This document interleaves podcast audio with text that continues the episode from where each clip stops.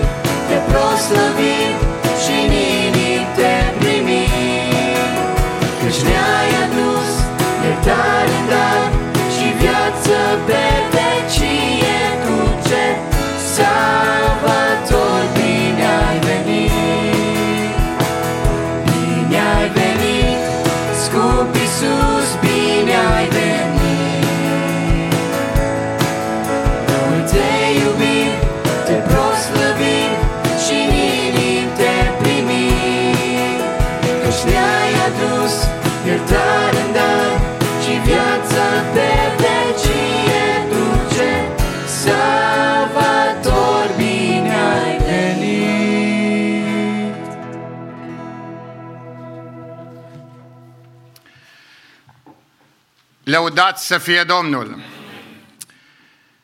Bine ați venit la casa lui Dumnezeu!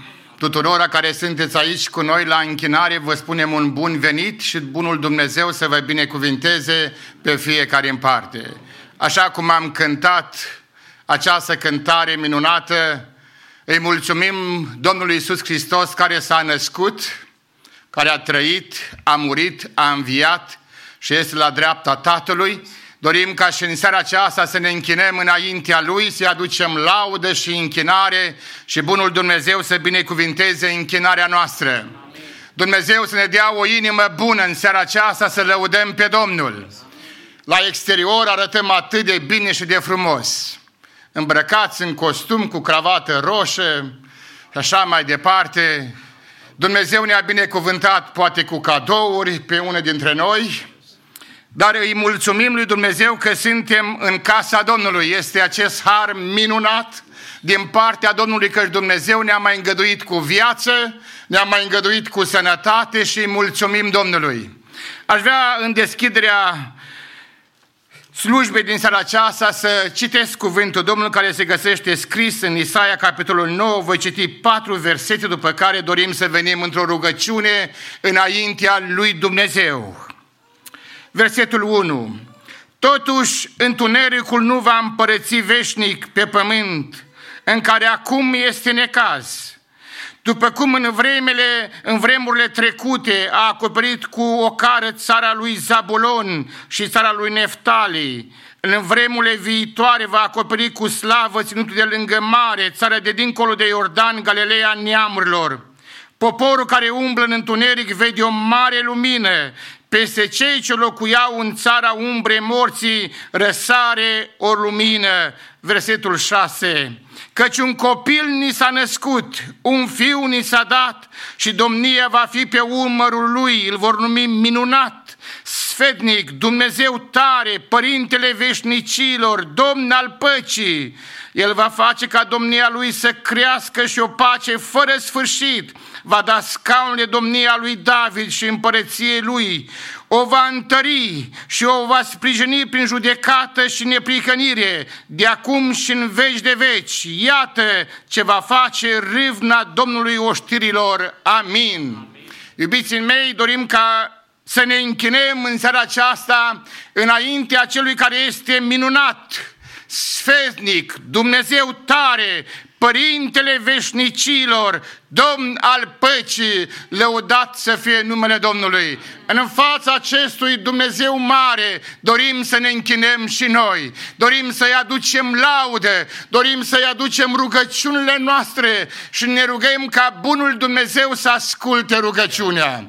Spuneam că arătăm bine pe din afară, dar facă bunul Dumnezeu să arătăm bine și pe dinăuntru. Și ne rugăm ca în seara aceasta bunul Dumnezeu să schimbe inimile noastre, Dumnezeu să ne dea din nou eh, mai multă râvnă pentru casa lui Dumnezeu, mai multă râvnă pentru cuvântul lui Dumnezeu, mai multă râvnă de a lăuda pe Domnul și facă ca Duhul Sfânt al lui Dumnezeu să se atingă de vețele noastre. Desigur, ne rugăm ca Bunul Dumnezeu să binecuvinteze slujba din seara aceasta. Domnul să dea o inimă bună întregi adunări să laude pe Domnul. Domnul să binecuvinteze cuvântul Evangheliei. Robii care vor aduce cuvântul Domnului să fie însoțiți și sub ungerea Duhului Sfânt. De asemenea, ne vom ruga înaintea lui Dumnezeu pentru cei care nu sunt cu noi la închinare. Dumnezeu să-i cerceteze acolo unde se găsesc.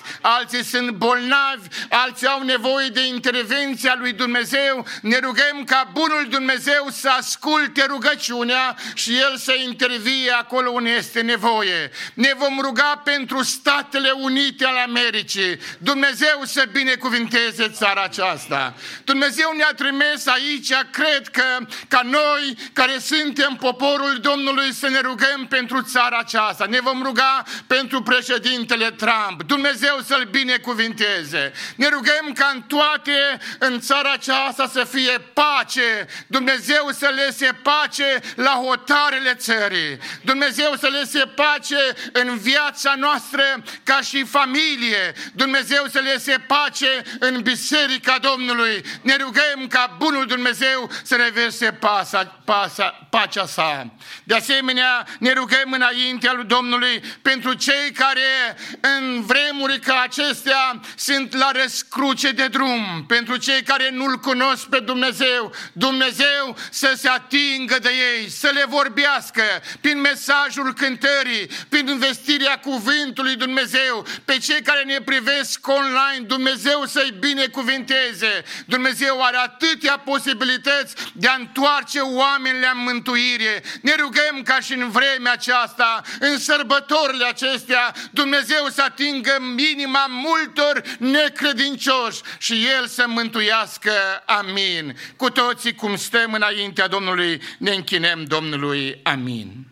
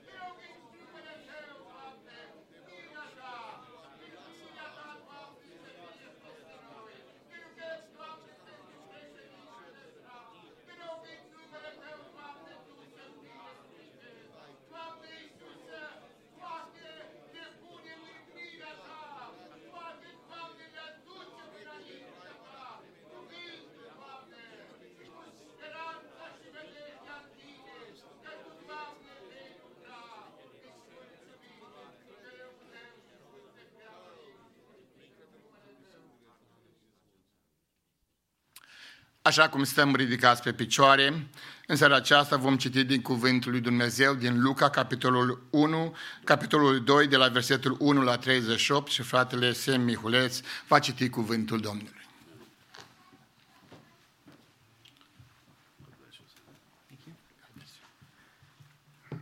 Uh, good evening and Merry Christmas, Church. Uh, tonight I'm going to be, as Pastor said, reading out of Luke chapter 2, uh, from 1 until about verse, about verse 40. And it reads this In those days, a, a decree went out from Caesar Augustus that all the world shall be, should be registered. This was the first registration when Quirinius was governor of Syria. And all went to be registered, each to his own town. And Joseph also went up from Galilee from the town of Nazareth to Judea to the city of David, which is called Bethlehem, because he was of the house and lineage of David, to be registered with Mary, his betrothed, who was with child. And while they were there, the time came for her to give birth. And she gave birth to her, uh, and she gave birth to her firstborn son, and wrapped him up in swaddling cloths, and laid him in a manger, because there was no place for them in the inn. And in the same region, there were shepherds out in the field, keeping watch over their flocks by night. And an angel of the Lord appeared to them, and the glory of the Lord shone around them, and they were filled with great fear. And the angel said to them, Fear not, for behold, I bring you good news of great joy that will be for all the people. For unto you is born this day in the city of David a Savior who is Christ the Lord. And this will be a sign for you. You will find a baby wrapped in swaddling cloths and lying in a manger. And suddenly uh, there was with the angels a multitude of heavenly hosts praising God and saying, Glory to God in the highest, and on earth peace among those uh, with whom he is pleased. When the angels went away from them into heaven, the shepherds said to one another, Let us go over to Bethlehem and see this thing that has happened, which the Lord has made known to us. And they went with haste and found Mary and Joseph and the baby lying in a manger. And when they saw it, they, they made known the saying that was made that had been uh, told them concerning this child. And all who heard it wonder, wondered at what the shepherds told them. But Mary treasured up all these things, pondering them in her heart. And the shepherds returned, glorifying and praising God for all they had heard and seen, as it had been told them. And at the end of the eight days, when he was circumcised, he was called Jesus, the name given by the angel before he was conceived in the womb. And when the time came for, the for their purification according to the law of Moses, they brought him up to Jerusalem to present him to the Lord, as it is written in the law of the Lord Every male who, is, uh, who first opens the womb shall be called holy to the Lord, and to offer a sacrifice according to what is said in the law of the Lord a pair of turtle doves or two young pigeons. Now there was a man in Jerusalem whose name was Simeon, and this man was righteous and devout waiting for the consolation of Israel, and the Holy Spirit was upon him. And it had been revealed to him by the Holy Spirit that he would not see death before he had seen uh, the Lord Jesus Christ, the Lord Christ. And he came in the Spirit into the temple. And when the parents brought in the child Jesus uh, to do for him according to the custom of the law, he took him up in his arms and, and blessed God and said, Lord, now you are letting your servant depart in peace according to your word, for my eyes have seen your salvation, that you have prepared in the presence of all people the light for revelation to the Gentiles and for glory to your people Israel. And his father and his mother marveled at what was said about him. And Simeon blessed them and said to Mary his mother, Behold, this child is appointed for all for the fall and rising of many in Israel, and for a sign that is opposed, and a sword will pierce through your own soul also, so that uh, so that thoughts from many hearts may be revealed. And there was a, pro- a prophetess, Anna, the daughter of Phanuel, Phanuel um, of the tribe of Asher. She was advanced in years, having lived with her husband seven years from when she was a virgin, and then as a widow until she was 84. She did not depart from the temple, worshiping with fasting and praying night and day. And coming up at that very hour, she began to give thanks to God and speak to him to all those all who were waiting for the redemption of Jerusalem. And when they had performed everything according to the law of the Lord, they returned into Galilee, to their own town of Nazareth, and the child grew and became strong, filled with wisdom, and the favor of God was upon him. Amen. Amen. Hristos s-a născut. Hristos s-a născut. Acum ați 2000 de ani. Ar noi astăzi ne aducem aminte de mărețele evenimente care au avut loc când Fiul lui Dumnezeu s-a întrupat, când această minune dumnezeiască a avut loc, ne bucurăm că avem posibilitatea să fim din nou în casa Domnului. Pe toți care sunteți aici, vă binecuvântăm în numele Domnului și dorim ca Dumnezeu să vă dea sănătate. Și apoi sănătatea fizică să fie însoțită de sănătatea spirituală. Ne închinăm înaintea Domnului după masa aceasta împreună cu orchestra, după care corul mix laudă numele Domnului și în urmă din nou, grupul Maranata și Mesaj împreună cu o cântare, un cântec spre lauda Domnului. Și primul mesaj, apoi îl vom avea în seara aceasta prin fratele Dariu Mois în limba engleză. Doresc în toată inima ca Dumnezeu să vă binecuvinteze. Vă invit să vă reocupați lucrurile.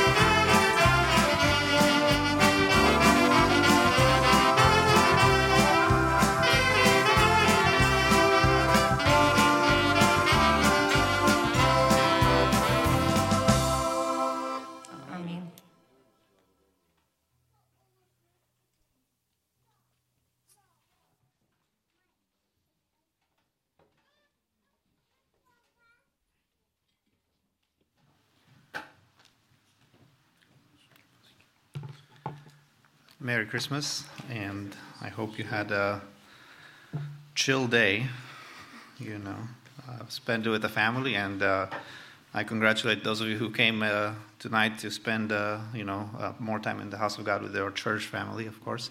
And uh, if you're at home, um, hopefully you're watching and fellowshipping with us that way. And um I was thinking about tonight, you know, it's, as you, most of you know, I teach math, which is hard because, you know, you're trying to sell a product that nobody wants. And uh, it's, uh, preaching at Christmas time, it's about the same. You know, I, I, I have to uh, congratulate Pastor Yalde, you know, he's preaching two nights. So it's, uh, it's hard to, you know, preach and not say the same thing um, that's been said. And uh, of course, uh, we try our best to um, inspire, but above all, we want the Holy Spirit to really speak to us, more important than our um, intuition or wisdom, because uh, once the Holy Spirit speaks to us, uh, you know, things actually change. And so, while preparing, preparing for this message, of course, I went through a lot of things, and uh, one of the things that stuck in my mind and was impressed on my heart, and one of the things that the message is about, was the question why did Jesus Christ have to come as a man in this world? Why did Jesus Christ not come as a lamb? You know, we metaphorically re- refer to Jesus Christ as the Lamb of God. He is the atoning sacrifice, which was a lamb. If he had come as a lamb and died, his blood would have had the same effect when it comes to our transgressions. So, why did not come as a, as a lamb? Why did he have to come as a man? Uh, you might think like who thinks about those things you know? Uh, i like to things outside to think outside the box you know just um, and uh, to sort of address this question and to look into it a little bit deeper um, i want us to turn to hebrews 1 uh, if you have your bibles you can look in them. Um, otherwise we'll project it up there. Um, and we'll read hebrews 1 the whole chapter is not too long 14 verses. And um, to pay attention to some of the attributes of Jesus Christ, some of the attributes that I would say qualify him for being born as a man and not as a lamb or some other being that is in heaven. Um, and it says, Long ago, at many times and in many ways, God spoke to our fathers by the prophets, but in these last days, he has spoken to us by his Son, whom he appointed the heir of all things, through whom he also created the world. He is the radiance of the glory of God and the exact imprint of his nature, and he upholds the universe by the word of his power.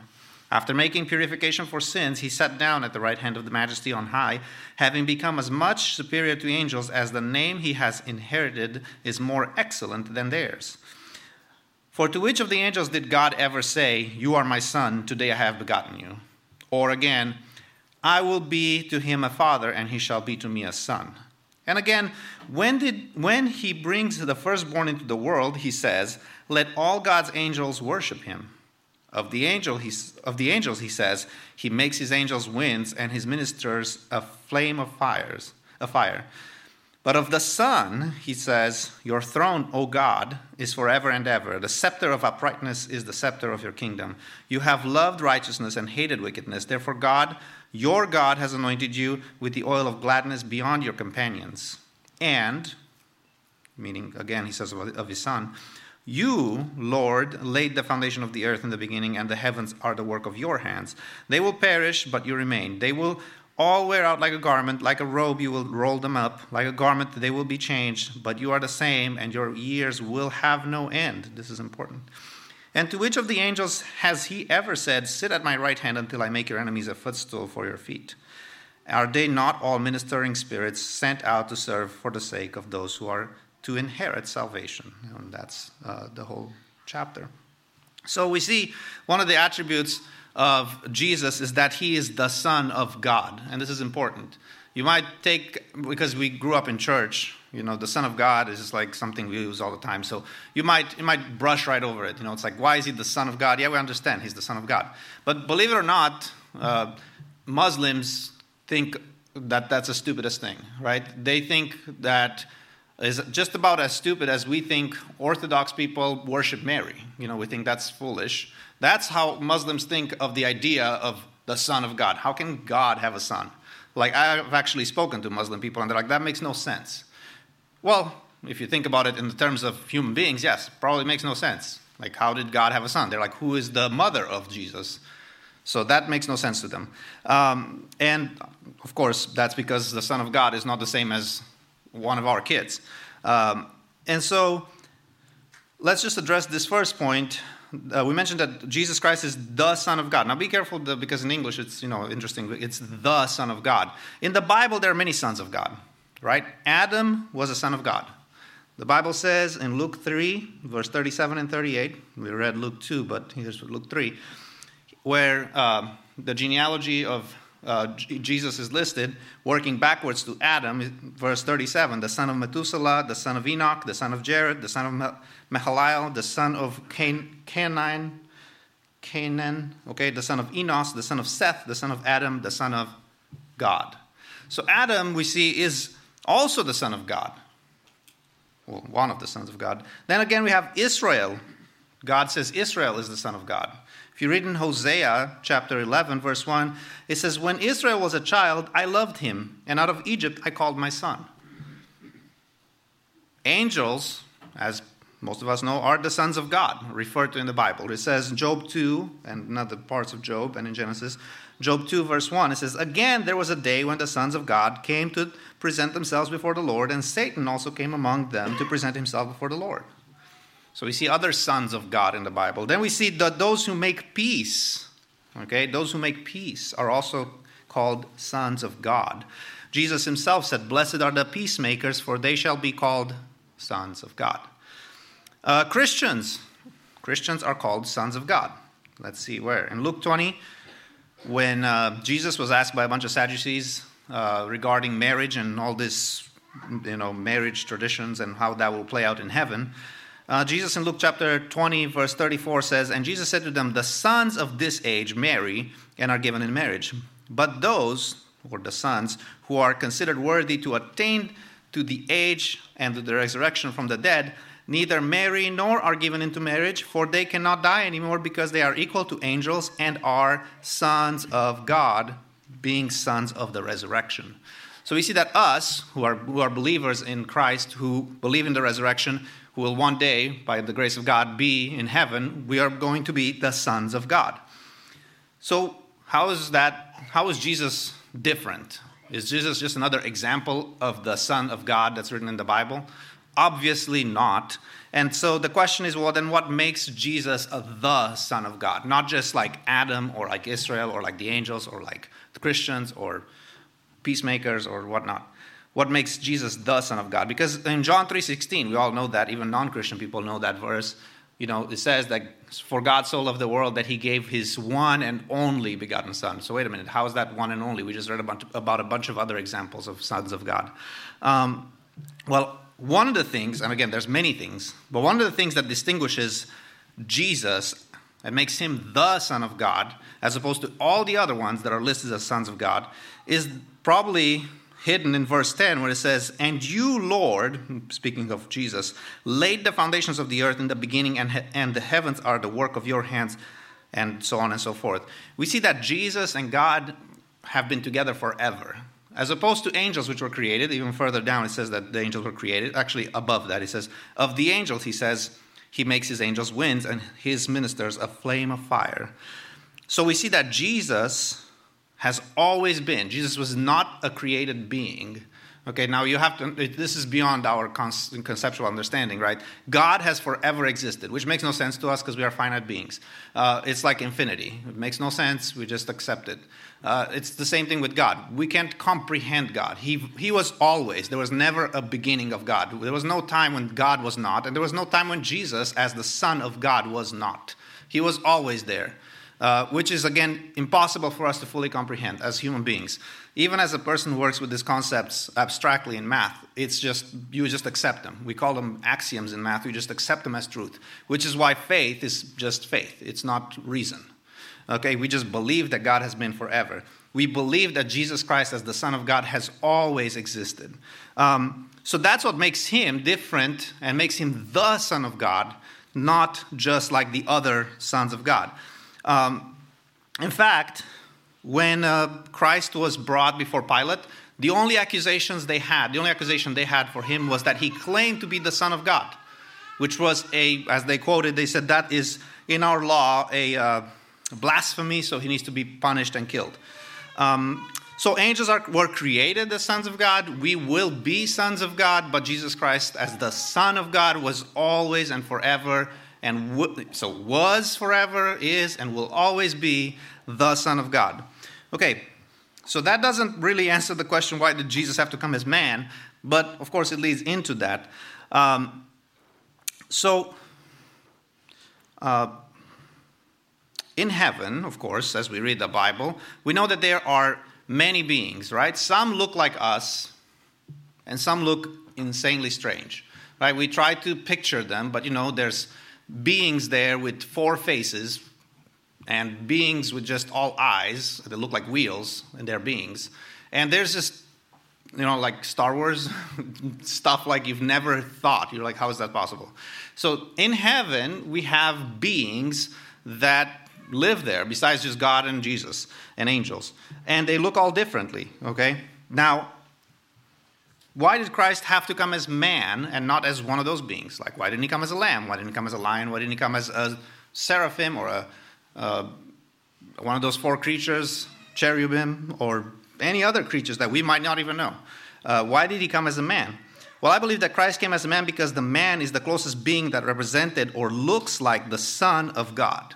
Right? That was the closest being that looks like the Son of God himself. So, where do we get this from? Let's read Revelation, Revelation verse 1, uh, chapter 1, verse 12, where John, now, man, John walked with Jesus.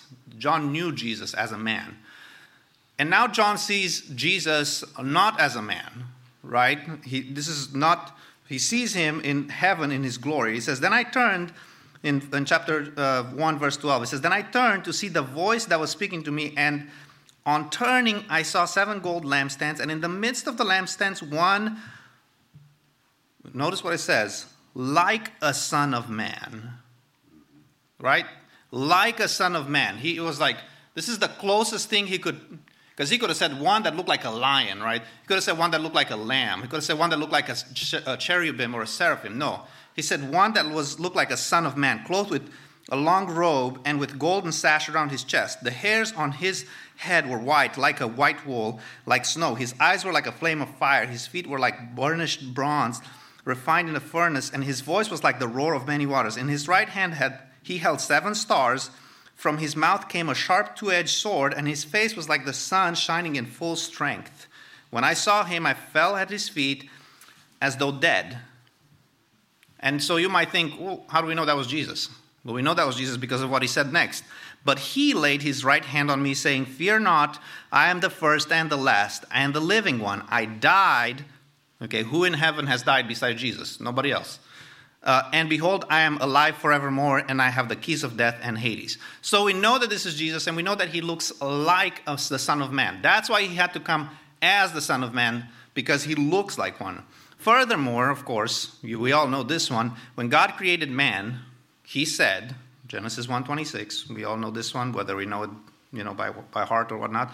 Then God said, Let us make man, well, it was us, which is Jesus and him, and perhaps the Holy Spirit, more than likely, in our image after our likeness. So now when Jesus came back, he couldn't have come as a lamb because he had to come as the likeness of his creatures, of his, of his creation.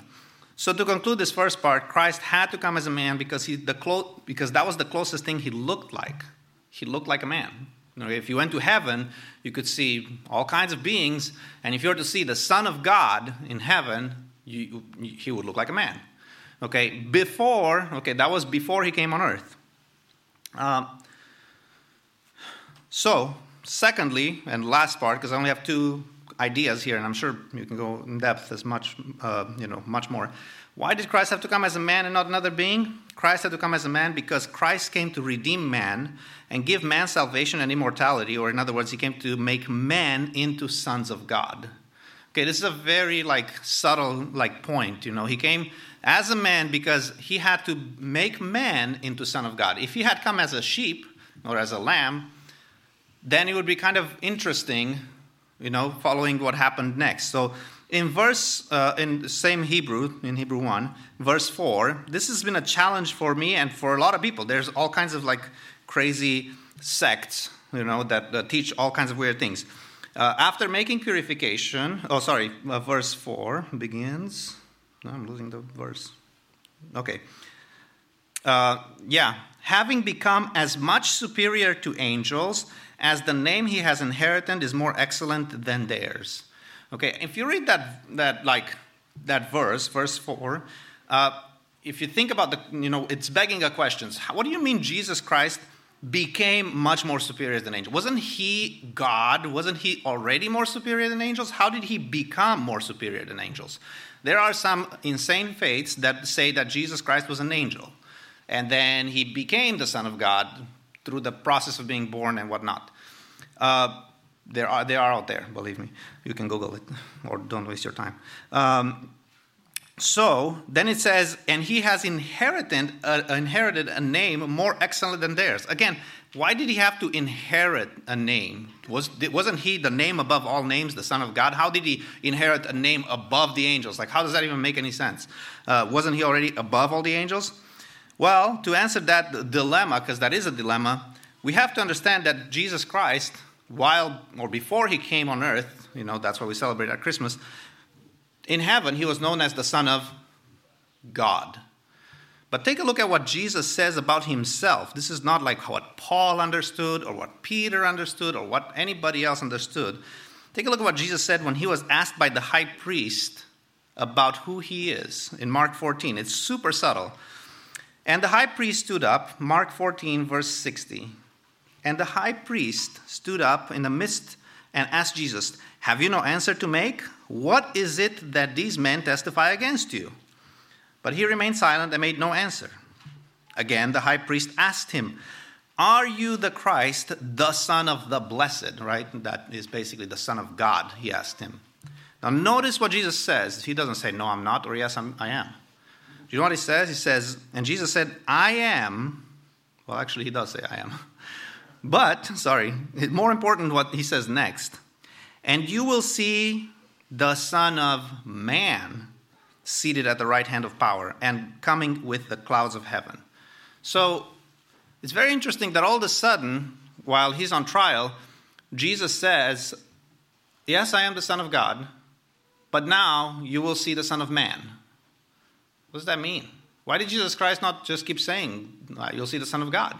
Furthermore, if you look into Acts chapter 7, you see Stephen as he's dying, right before, because he had a, an awesome sermon that really convicted people. As he's dying, he says, uh, it says that he, full of the Holy Spirit, gazed into the heavens and saw the glory of God and Jesus standing at the right hand of God. And he said, Behold, I see the heavens open and the Son of, not God, but the Son of Man standing at the right hand of God. But they cried out with a loud voice and stooped their ears and rushed together at him.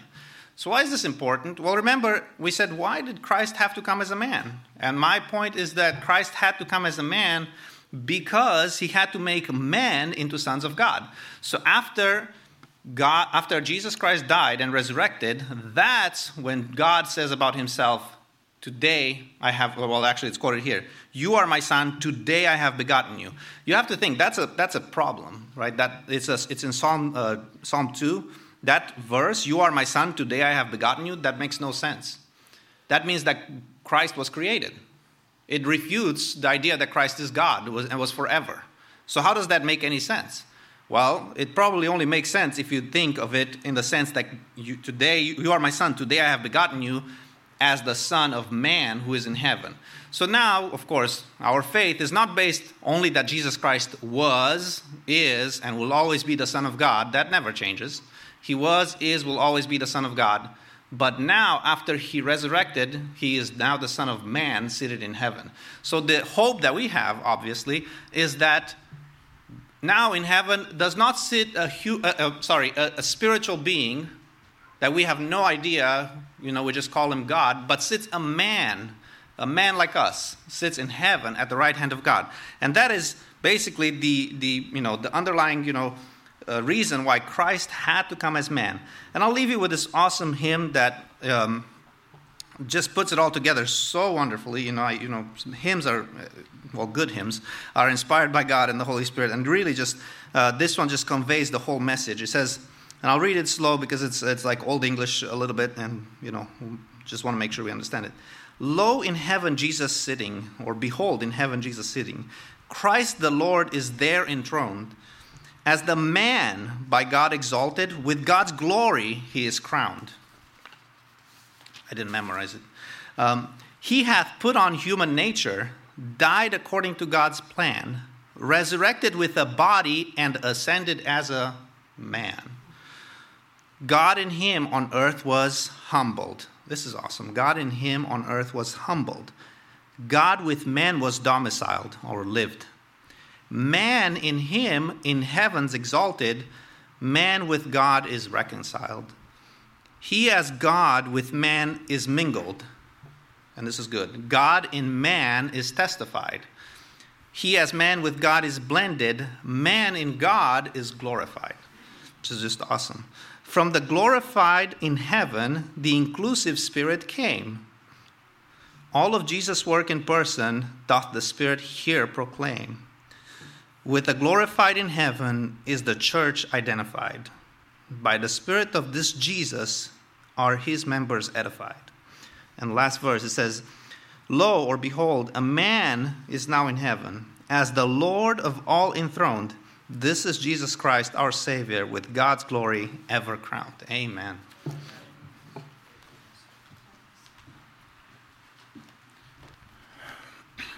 Mulțumim Domnului pentru cuvântul care a fost adus.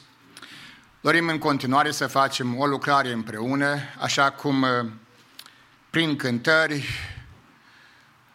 proclamăm uh, acest mesaj din cuvântul Domnului care este scris în Matei, capitolul 2, când magii au mers să se închine pruncului Iisus, spune cuvântul Domnului că au intrat în casă, au văzut pruncul cu Maria, mama lui, s-au aruncat cu fața la pământ și s-au închinat, apoi și-au deschis visteriile și au adus daruri, aur, tămâie și smirnă. Dorim și noi să lăudăm pe Domnul cu o cântare, apoi uh, ne vom închina Domnului cu darurile noastre de bunăvoie. Probabil că nu avem aceste daruri pe care Biblia ni le spune, aur, tămâie și smirnă, dar uh, ne închinăm Domnului cu ceea ce Dumnezeu ne-a binecuvântat. Și facem această lucrare din inimă pentru Domnul și pentru casa lui Dumnezeu, și rugăm ca frații să ne ajute la ridicarea colectei.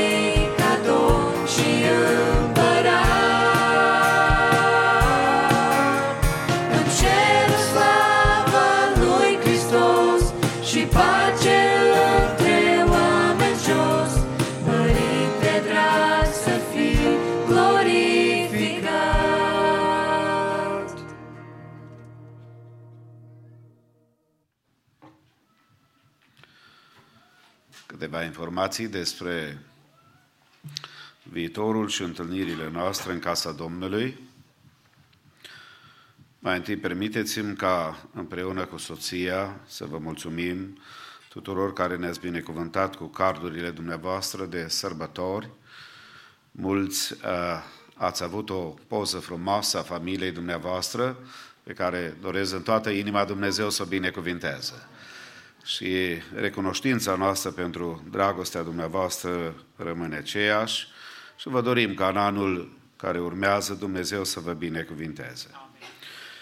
Ne apropiem cu pași grăbiți de ultima duminică a anului 2020. Azi e vineri, în două zile, 27 decembrie, avem harul ca, de, ca pentru ultima dată în anul acesta, a, ultima duminică mă refer, să putem să ne închinăm împreună. Și ce an a fost anul 2020? Un an cu evenimente deosebite, cu dezamăgiri deosebite, cu întrebări deosebite și poate cu o chemare din partea Domnului deosebită să ne trezim că, da, vremurile sunt vremurile din urmă. Dar așa cum Domnul ne-a purtat de grijă până acum, Domnul ne va purta și în continuare de grijă. De aceea, duminică dimineața, de la ora 10, următoarea întâlnire a bisericii și, desigur, mult așteptată părtășie cu copiii bisericii pentru ora 6 după masă, Kids Night. Părinții sunt rugați să țină cont de lucrul acesta pentru că este o bucurie deosebită a familiilor și șa bisericii, să vedem pe cei mici că sunt implicați în lucrarea lui Dumnezeu, ei sunt talentați, s-au pregătit deja de nici nu știu cât timp. De jumătate de an s-au făcut o felul de programări în ultimele două luni de zile, repetiții foarte intense și sunt sigur că Domnul va pregăti ceva special pentru noi pentru duminică seara. De pe acum zicem Domnul să-i folosească. Apoi, vă invit cu toată dragostea să țineți cont că în luna februarie, deși este destul de repede, anunțurile acestea se vor face mai repetat, dar fiindcă am familie, aș vrea să demarez informațiile acestea împreună cu frații din conducerea bisericii. Am ales două uh, zile importante în calendarul nostru al bisericii, și anume 7 februarie uh, e programată alegerea bordului administrativ. Știți că tot la trei ani de zile biserica a decis frații din conducerea bisericii să fie alegere tot la trei ani de zile, apoi în 21 februarie, mai târziu, deci, să avem ședința generală.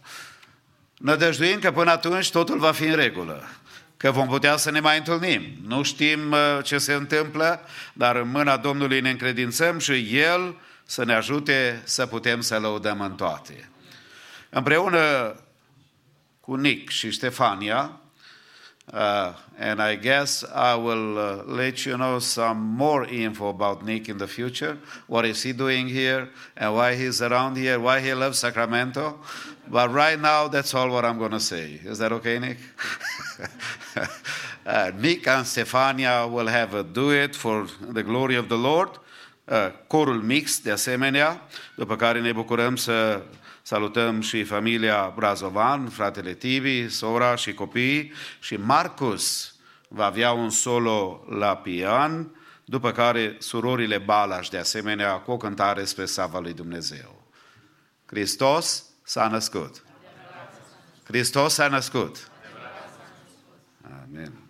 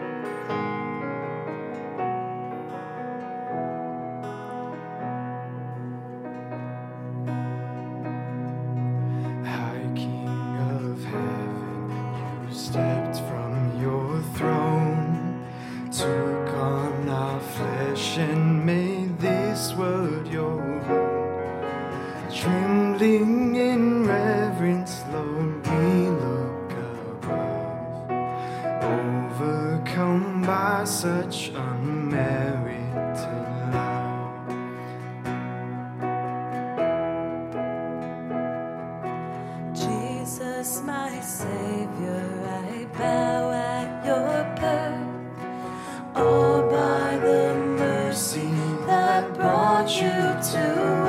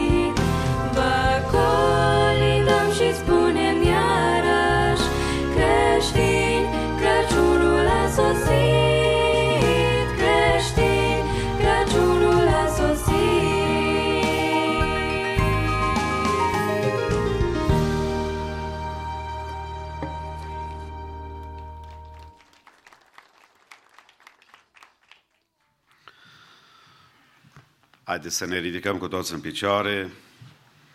Vom mai asculta încă o dată relatarea biblică a Cuvântului lui Dumnezeu din Evanghelia după Luca, capitolul 2, de la versetul 7 la versetul 20. Deși se repetă foarte mult, cred că este benefică pentru noi să mai auzim încă o dată ce Domnul are să ne spună. Încep cu versetul 7. Și a născut pe fiul ei, cel întâi născut, l-a înfășat în scutece și l-a culcat într-o iesle, pentru că în casa de poposire nu era loc pentru ei. În ținutul acela erau niște păstori care stăteau afară în câmp și făceau de strajă noaptea împrejurul turmei lor. Și iată că un înger al Domnului s-a înfățișat înaintea lor și slava Domnului a strălucit împrejurul lor. Ei s-au înfricoșat foarte tare. Dar îngerul le-a zis, nu vă temeți, că își va duc o veste bună care va fi o mare bucurie pentru tot norodul. Astăzi, în cetatea lui David, vi s-a născut un mântuitor care este Hristos Domnul. Iată semnul după care îl veți cunoaște. Veți găsi un prunc înfășat în scutece și culcat într-o iesle. Și deodată împreună cu îngerul s-a unit o mulțime de oaste cerească, lăudând pe Dumnezeu și zicând, Slavă lui Dumnezeu în locurile prea înalte și pace pe pământ între oamenii plăcuți lui. După ce au plecat îngerii de la ei, ca să se întoarcă în cer, păstorii au zis unii către alții, Haidem să mergem până la Betleem și să vedem ce ni s-a spus și ce ne-a făcut cunoscut Domnul. S-au dus în grabă și au găsit pe Maria, pe Iosif și pruncul culcat în iesle. După ce l-au văzut, au istorisit ce li se spusese despre prunc. Toți cei ce i-au auzit s-au mirat de cele ce le spuneau păstorii. Maria păstra toate cuvintele acelea și se gândea la ele în inima ei. Și păstorii s-au întors, slăvind și lăudând pe Dumnezeu pentru toate cele ce auziseră și văzuseră și care erau în tocmai cum li se spusese. Amin. Haideți să ocupăm locurile.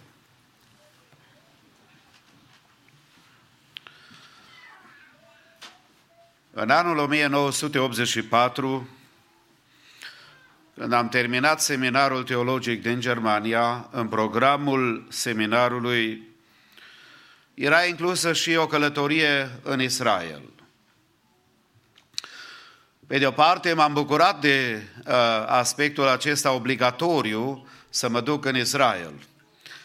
Pe de altă parte, a fost o împlinire a unei dorințe ca să mă duc să văd locurile despre care am citit mult, despre care am auzit predicându-se foarte mult și cuvântul Domnului care devine mai viu și mai real când poți să vezi cu ochii anumite zone despre care Biblia îți vorbește.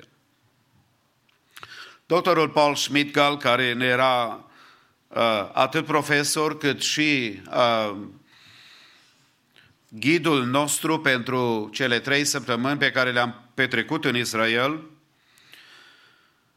By the way, dânsul și-a luat uh, doctoratul în uh, studierea țării sfinte, un om care a devenit apoi uh, overseer în Germania și acum din nou s-a întors în Israel. Avea cunoștințe extrem de detaliate despre Țara Sfântă și într-o zi ne-a dus aproape de Betleem, pe ceva câmpii la care spunea dânsul, aici, vă rog să vă imaginați că probabil au fost păstorii. Păstorii aceia care își păstoreau turmele ca o datorie de business, de afacere, pentru că erau păstori care aveau grijă de oile care se sacrificau în templu. Și pe când păstorii aceștia aveau grijă de turmele lor, a venit un înger al Domnului relatând cuvântul despre care noi am citit și apoi de asemenea împreună cu îngerul uh, s-au unit o mulțime și au cântat cea mai frumoasă cântare. Sigur că atunci când stai pe asemenea locuri și îți dai seama că e foarte posibil, chiar pe locul acela unde ești, să fi fost o vizită specială îngerească, dumnezeiască. De fapt, putem să observăm din cuvântul lui Dumnezeu că se pare că singura invitație a lui Dumnezeu ca să viziteze pe micuțul Isus și pe părinții lui Iosif și Maria li s-a făcut păstorilor. E o invitație specială uh, să aibă mesageri cerești care să li se spună apoi să meargă și să îl caute pe pruncul care s-a născut. Stimații mei, în după masa aceasta, în perioada pandemiei, când uh, viața noastră a fost schimbată total și când avem privilegiul acesta să fim în casa lui Dumnezeu, consider o onoare și o cinste să vorbim încă o dată despre Cel care merită să fie onorat și acesta este Domnul Isus Hristos. El care a venit în lumea noastră, cea mai mare taină despre care se poate vorbi, despre care, așa cum spunea Dariu, unele lucruri din cuvântul lui Dumnezeu trebuie doar să le acceptăm prin credință, pentru că, de fapt, minunile lui Dumnezeu nu se pot explica. Ele se pot aminti a ceea ce s-a întâmplat, dar ele nu se pot explica. Cum se întâmplă ca la rugăciunea bisericii, la rugăciunea personală, Dumnezeu să intervină în viața unui om care să fie pe pat de moarte și Dumnezeu să-i dea viață din nou. noi nu știm cum, dar știm că Dumnezeu poate. Știm că Domnul este acela care poate. De aceea vă invit în după masa aceasta să privim la experiența păstorilor. Păstorii aceștia nu ne relatează Biblia cât de mulți au fost, dar oricum, de la ei, prin istoria biblică și lucrarea lui Dumnezeu, putem să învățăm lucruri care ne sunt benefice, care să ne ajute în călătoria noastră, în slujirea noastră înainte lui Dumnezeu. Și vreau să scot câteva lucruri în evidență despre experiența păstorilor. În primul rând, au învățat că fiecare persoană este importantă pentru Dumnezeu. They learned that everyone is important to God. Păstorii aceștia, oameni care n-aveau, am zice noi, din punct de vedere a scării sociale, una dintre cele mai prestigioase slujbe. Totuși era o slujbă, trebuiau să stea șapte zile, din șapte zile, 24-7, cum noi suntem obișnuiți aici să aibă grijă de turmele lor. Au învățat prin experiența revelației din partea lui Dumnezeu că fiecare persoană este importantă înaintea lui Dumnezeu. Nu știu cum s-au sculat în dimineața aceea să meargă la job. Nu știu cum s-au comportat cu oile în ziua respectivă. Pentru că și câteodată cu oile poate să fie foarte fain, dar câteodată poate să fie foarte dificil. Pentru că orice meserie, orice job are și părți foarte ușoare și are și părți foarte complicate, foarte grele. Dar prin invitația cerească, oamenii aceștia au învățat că fiecare persoană e importantă înaintea lui Dumnezeu. Poate că tu te-ai gândit în perioada aceasta sărbătorilor, dar ce are Dumnezeu oare să-mi spună și mie? Dacă ți-ai pus întrebarea aceasta, e o întrebare foarte bună. Pentru că din experiența păstorilor observăm că fiecare are o valoare foarte mare înaintea lui Dumnezeu. În ochii lui Dumnezeu nu există altă persoană ca tine. De vârsta ta, de înălțimea ta, de greutatea ta, de timbru vocii pe care îl ai, absolut nimeni în lumea aceasta nu există 100% ca tine. Pentru că Dumnezeu, prin aceasta, vrea să ne învețe că fiecare persoană este importantă înaintea lui Dumnezeu. De aceea, doresc din toată inima ca Dumnezeu pe toți să ne binecuvinteze. Nimeni nu este uh, creat de Dumnezeu fără de o importanță specială. Iată că păstorii care nu s-au gândit vreodată că să aibă un har așa de mare în istoria mântuirii lui Dumnezeu, să aibă un înger să le vorbească, să le reveleze într-un mod deosebit. Și apoi îngerii să le cânte cel mai frumos cor, care probabil a cântat vreodată pe Tera și la care o știrea cerească a privit cu drag. Să nu mai spunem de păstori, care au auzit cea mai frumoasă cântare, prin care numele lui Dumnezeu a fost glorificat unde dorea cântarea și spunea la corul ei, slavă lui Dumnezeu, în locurile prea înalte și pace pe pământ între oamenii plăcuți lui. Și zicem și noi, Doamne, fă pacea ta să fie între noi. Pentru că aceasta este cântarea cântată de îngeri, prin care le transmitea că fiecare dintre ei este foarte important înaintea lui Dumnezeu. O valoare pe care dacă o pui la dispoziția lui Dumnezeu și dacă privești la tine, îți vei da seama că Dumnezeu este acela care a investit în tine. Așa de diferiți au fost apostolii pe care i-a ales Domnul. Eu cred că n-aș fi vrut să am un comitet ca și ei. Dacă l-ai fi avut pe Petru în comitet, absolut nimeni nu mai vorbea. Pentru că Petru totdeauna lua cuvântul și spunea la toți ce să facă. Dacă l aveai pe Ioan, Ioan îl reprezenta pe acela care este plin de dragoste, care ți se pare că nu știe nimic și nu vorbește nimic, ba plus de aceea ai și tinerel între ei. Dar Ioan a avut o revelație specială a dragostei lui Dumnezeu. Vocabularul om uman a fost schimbat prin faptul că el a fost la dispoziția lui Dumnezeu și că Domnul este acela care l-a folosit și pe Ioan și poate să se ocupe și de viața noastră, pentru că fiecare persoană e importantă pentru Dumnezeu.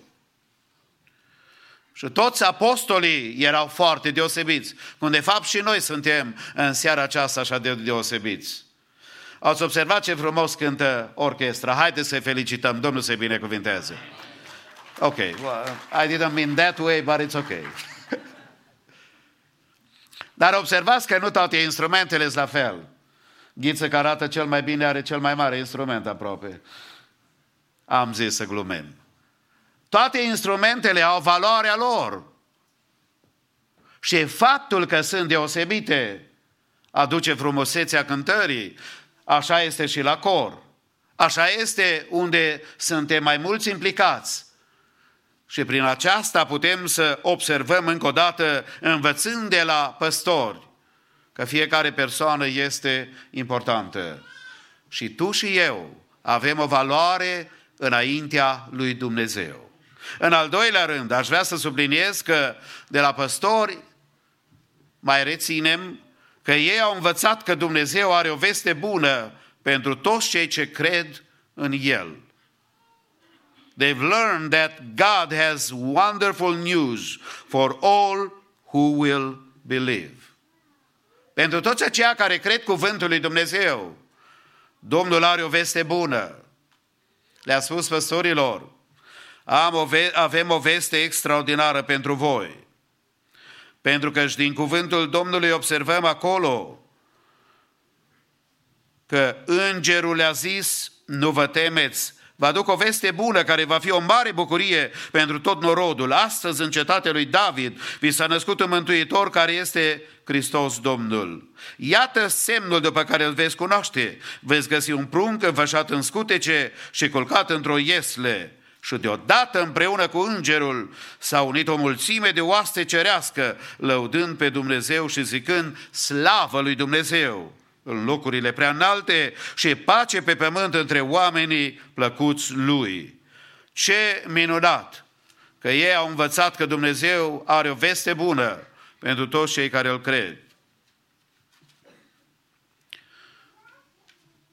Acei care se pun la dispoziția Domnului și dau dreptate lui Dumnezeu, Domnul este acela care se ocupă de viața lor și că există o veste bună. Nu știu dacă e mai bine cu mult azi decât în vremea aceea. Cred că este mult mai bine totuși. Gândește-te că dacă ai fi trăit în perioada aceea, Cezar August a dat poruncă ca toată lumea să aibă un, recens, să aibă un recensământ, pentru că vrea să știe care este populația. Dar sigur că păstorii au învățat că Dumnezeu, pentru toți cei care stau la dispoziția Lui, are o veste bună. Pentru noi, în perioada pandemiei, cea mai, frumos, cea mai frumoasă veste este că Hristos Domnul s-a născut, a trăit pentru noi, a murit pentru noi, a înviat pentru noi și stă la dreapta Tatălui și într-o zi va veni să ne ducă la El acasă. Nu este aceasta veste bună? Este ceva mai bun în lumea aceasta pentru care să trăiești decât să știi că Hristos, Domnul, are o veste bună pentru toți cei care cred că trebuie să vii și să te încrezi în El. Da, sigur, pentru că Domnul are totdeauna veste bună pentru cei care se încred în El. În anul care ne bate la ușă, Dumnezeu să ne dea putere să ne încredem în El mai mult. Pentru că avem așa de mare nevoie să auzim o veste bună. Sunt oameni care se îmbolnăvesc în perioada aceasta de veștile rele pe care le aud. Te îndemn să ai grijă la ce asculți. Pentru că ceea ce te, as- tu asculți îți afectează inima și apoi îți afectează gândurile. N-ai să mai dormi noaptea. Și hai să te îngrijorezi că ce să se întâmple cu lumea aceasta. Ceea ce se va întâmpla cu lumea aceasta e mâna lui Dumnezeu. Și zicem glorificat să fie Domnul. Pentru că El, dacă a purtat de grijă păstorilor, ne va purta și nouă de grijă. Și Dumnezeu are o veste bună pentru toți cei care se încred în El. Doar trebuie să stăm la dispoziția Domnului. Aș vrea să te îndemn ca să înveți să asculți mesajul lui Dumnezeu prin tot ce ți se întâmplă în viață. Am observat că e it's getting funny to get old. Că îmbătrânirea nu e prea grozav de frumoasă, dar nici nu e chiar rea. Pentru că te apropie de, de Domnul mai mult. Știi că zilele uh, sunt numărate și noi știm treaba aceasta, dar noi credem că numai la vecinul sunt numărate. Ne gândim doar la ce o să fie cu celălalt de lângă noi, fără să ne gândim că de fapt viața noastră e în mâna lui Dumnezeu. Și că anul care vine s-ar putea să fie un an de întâlnire cu Domnul, fie că ne cheamă El acasă, fie că evenimentele lumii acestea să pregătesc. Oricare ar fi, noi trebuie să ne aducem aminte că Domnul are o veste bună. Întrebarea e, auzi tu vestea bună? Auzi tu ce spune Duhul Sfânt în vremea sfârșitului? Înțelegi tu care e voia lui Dumnezeu? Care e vestea bună pentru tine? Dacă rămânem cu ceva de la Crăciunul anului 2020, să ne ajute Domnul să-i auzim vocea Lui. O voce care are o veste bună pentru noi într-o perioadă ca aceasta a încercărilor deosebite care vin peste viața noastră. Mai mult, aș vrea să învățăm și să fim împreună cu păstorii, oameni binecuvântați de Dumnezeu. În al treilea rând, au învățat că de felul cum răspuns chemării cerești depinde viitorul tău. Au învățat că de felul cum răspuns chemării cerești depinde viitorul tău. They've learned that how you respond to the invitation of God makes all the difference. Pentru că atitudinea pe care o dezvoltăm noi este extrem de importantă. Vedeți? Uh, Păstorii aceștia, spune cuvântul Domnului și declară că după ce au plecat îngerii de la ei să se întoarcă în cer, păstorii au zis unii către alții, haidem să mergem până la Betleem și să vedem ce ni s-a spus și ce ne-a făcut cunoscut Domnul. S-au dus în grabă și au găsit pe Maria, pe Iosif și pe pruncul culcat în Iesle. După ce, le-a văzut, după ce a văzut, au istorisit ce li se spusese despre prunc. Au învățat că de felul cum răspuns chemării cerești depinde viitorul. Puteau să spună unul către altul, o altă frumoasă cântare au cântat îngerii. Ce frumos, ce frumos mesaj! Că s-a născut pruncul, promisul, cel care trebuia să vină. Probabil se gândeau ei și îmi permiteți imaginația mea, nu o să mai avem nevoie să avem grijă de oi, poate prea mult, pentru că jerfele se vor termina. Poate că unul fi spus, eu mă grăbesc să mă duc acasă, soția nu se simte prea bine. Și atâta trebuie să nu răspunzi când soția nu se simte bine. Imaginațiile noastre pot să fie multe, dar noi învățăm de la ei că de felul cum răspuns chemării cerești depinde experiența și viitorul pe care Dumnezeu ți-l poate da.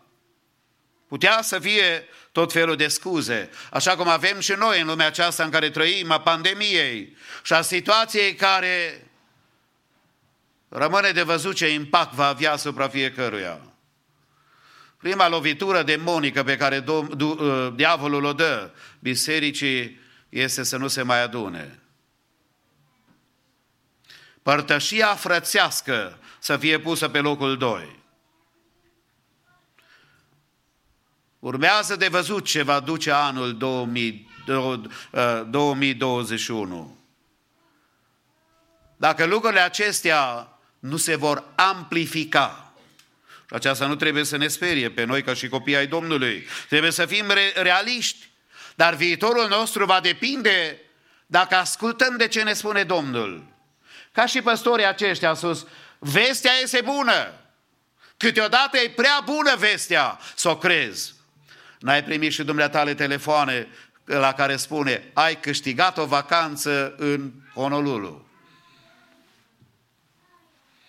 Ba altul spune, ai câștigat atâția bani. Când vestea e prea bună, you better check it out. Pentru că am învățat când m-am mutat în Europa încă o dată înapoi în America, când în teancul de lucruri care le iau din poștă, poate că 10% sunt ceea de, de ceea ce eu am nevoie, de fapt. Și de aceea trebuie să distingem în viață și să răspundem așa cum îi place lui Dumnezeu. Și să avem atitudinea pe care trebuie să o dezvoltăm tot mai mult, de a ne încrede în Domnul, pentru că viitorul nostru depinde de atitudinea pe care o avem. De acum înainte va trebui să ne punem întrebarea de cine ascultăm, de mass media, de Hollywood, de oamenii care nu mai au încredere în Dumnezeu sau de cuvântul lui Dumnezeu. Va trebui să luăm decizii personale în viața noastră, poate chiar și în viața bisericii. Pentru că vremurile în care trăim sunt vremuri așa ca a păstorilor, nu ușoare. Dacă ai fi stat de vorbă cu magii, cu oamenii aceștia înțelepți, care au înțeles uh, lucrarea lui Dumnezeu și călăuzirea Domnului prin stele, prin stea, ei nu s-au închinat stelei, by the way. După cum nici păstorii nu s-au închinat ieslei, ei s-au închinat Domnului Hristos. Și veți observa că păstorii aceștia, după ce au mers cu vestea bună pe care au auzit-o, n-au vorbit despre Iesle prea mult și n-au vorbit despre îngeri prea mult și nici despre părinții Domnului Isus. Au vorbit despre pruncul pe care Dumnezeu le-a spus că e culcat în Iesle. Au învățat că de felul cum răspuns chemării cerești depinde viitorul. Dacă verifici adevărul și cuvântul lui Dumnezeu, viața ta și a mea va fi binecuvântată. Și doresc Domnul pe toți să ne binecuvinteze. În al patrulea rând și ultimul rând, în seara aceasta, cu ajutorul Domnului, uh, vorbind de experiența păstorilor care au învățat că fiecare persoană e importantă înaintea lui Dumnezeu. Fiecare.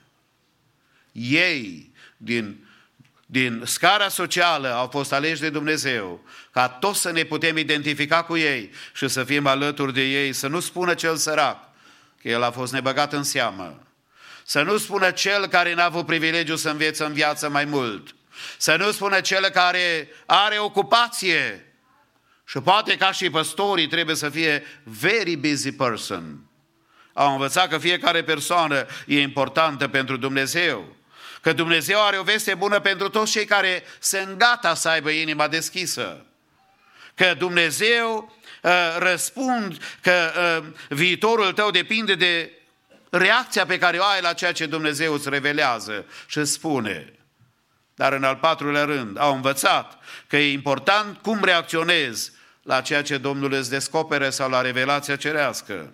They've learned that what you do with the, with the good news is of a great importance in life. Ce faci cu vestea bună pe care ți-o dă Dumnezeu? Irod a pus și el întrebarea, cine e noul împărat? Unde s-a născut? Și când magii au spus, Uh, noi am venit să ne închinăm noului împărat care s-a născut. Uh, a chemat pe oamenii legii, pe cărturari, pe oamenii educați în lucrurile sfinte și au întrebat unde se va naște Mesia, noul împărat al lui Israel.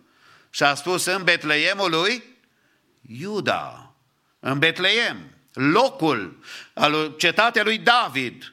El este uh, important pentru că vine din uh, spița genealogică a împăratului David și din Betleem a cunoscut locul. Dar Irod n-a vrut să reacționeze, a fost un om fals, un om rău, un om care și-a omorât soție, uh, una din ele, pe care a omorât pe uh, băieții, pe copiii lui, a omorât să nu ia tronul. Spița de neam, aproape să o distrugă, pentru că era așa de îndrăgostit de tronul pe care îl avea. Și a pus întrebarea, mergeți, cercetați? Dar el deja avea răspunsul, așa vorbește omul viclean. El avea deja răspunsul, pentru că șcărturarii au spus unde se va naște Hristosul. Dar a spus, mergeți și cercetați și veniți și îmi spuneți și mie că și eu vreau să mă închin. A vrut el să se închine? Of course not. Dar cuvântul Domnului ne învață și de la experiența păstorilor putem și noi să beneficiem. Că de felul cum reacționăm la revelația cerească depinde binecuvântarea în viața noastră de zi cu zi. Ce har pe Irod! Să aibă posibilitatea să întrebe unde se va naște Hristos. Dar ce trist! Căci cu cunoștința n-a fost și pocăința. Cunoștința îngânfă, spune Apostolul Pavel, dar dragostea zidește. Adică te învață care sunt valorile importante înaintea lui Dumnezeu.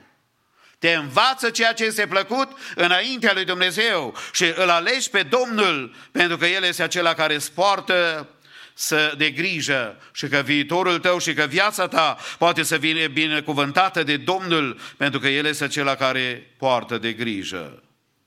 Păstorii a spus să mergem să vedem dacă vestea este adevărată, corectă, s-au dus, au verificat. Și cuvântul Domnului spune că ei uh, au spus și la alții.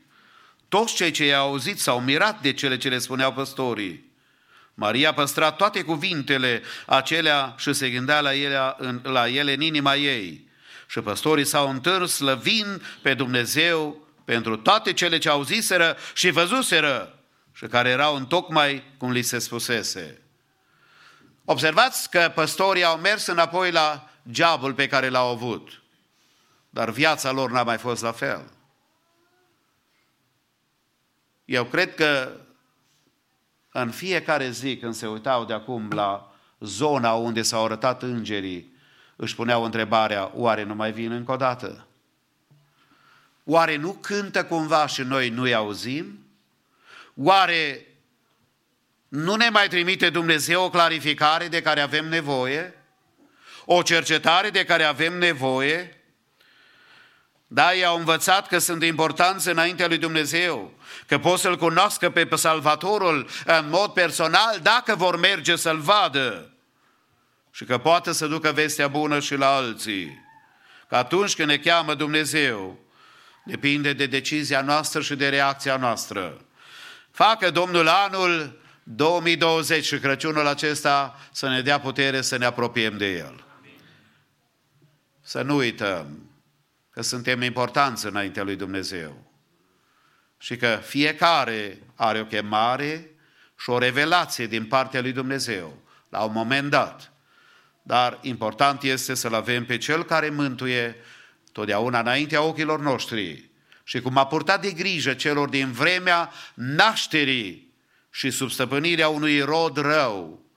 Să nu uităm că și nouă ne va purta de grijă în vremea în care noi trăim. Și zicem în seara aceasta, trăiască Domnul.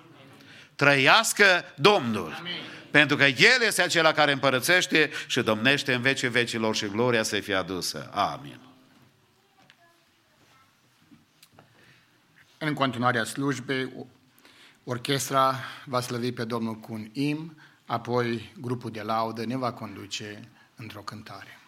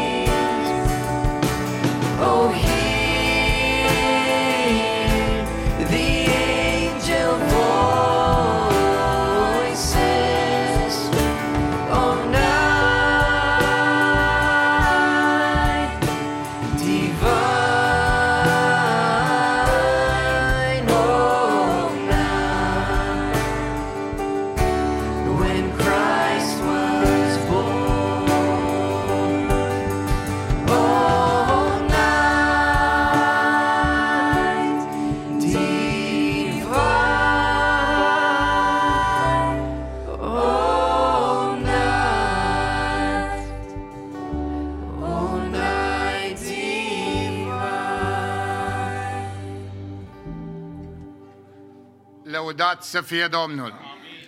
Pentru tot ce ne-a dăruit Dumnezeu în seara aceasta, pentru cântarea de laudă, pentru mesajul Evangheliei, pentru prezența sa în locul acesta, dorim să aducem mulțumire lui Dumnezeu. Și cu întreaga adunare, așa cum stăm, ne rugăm înaintea Domnului și cerem ca bunul Dumnezeu să fie cu noi, să ne protejeze și tot El să ne binecuvinteze pe fiecare în parte. Cu toții ne rugăm Domnului. Adorăm numele Tău.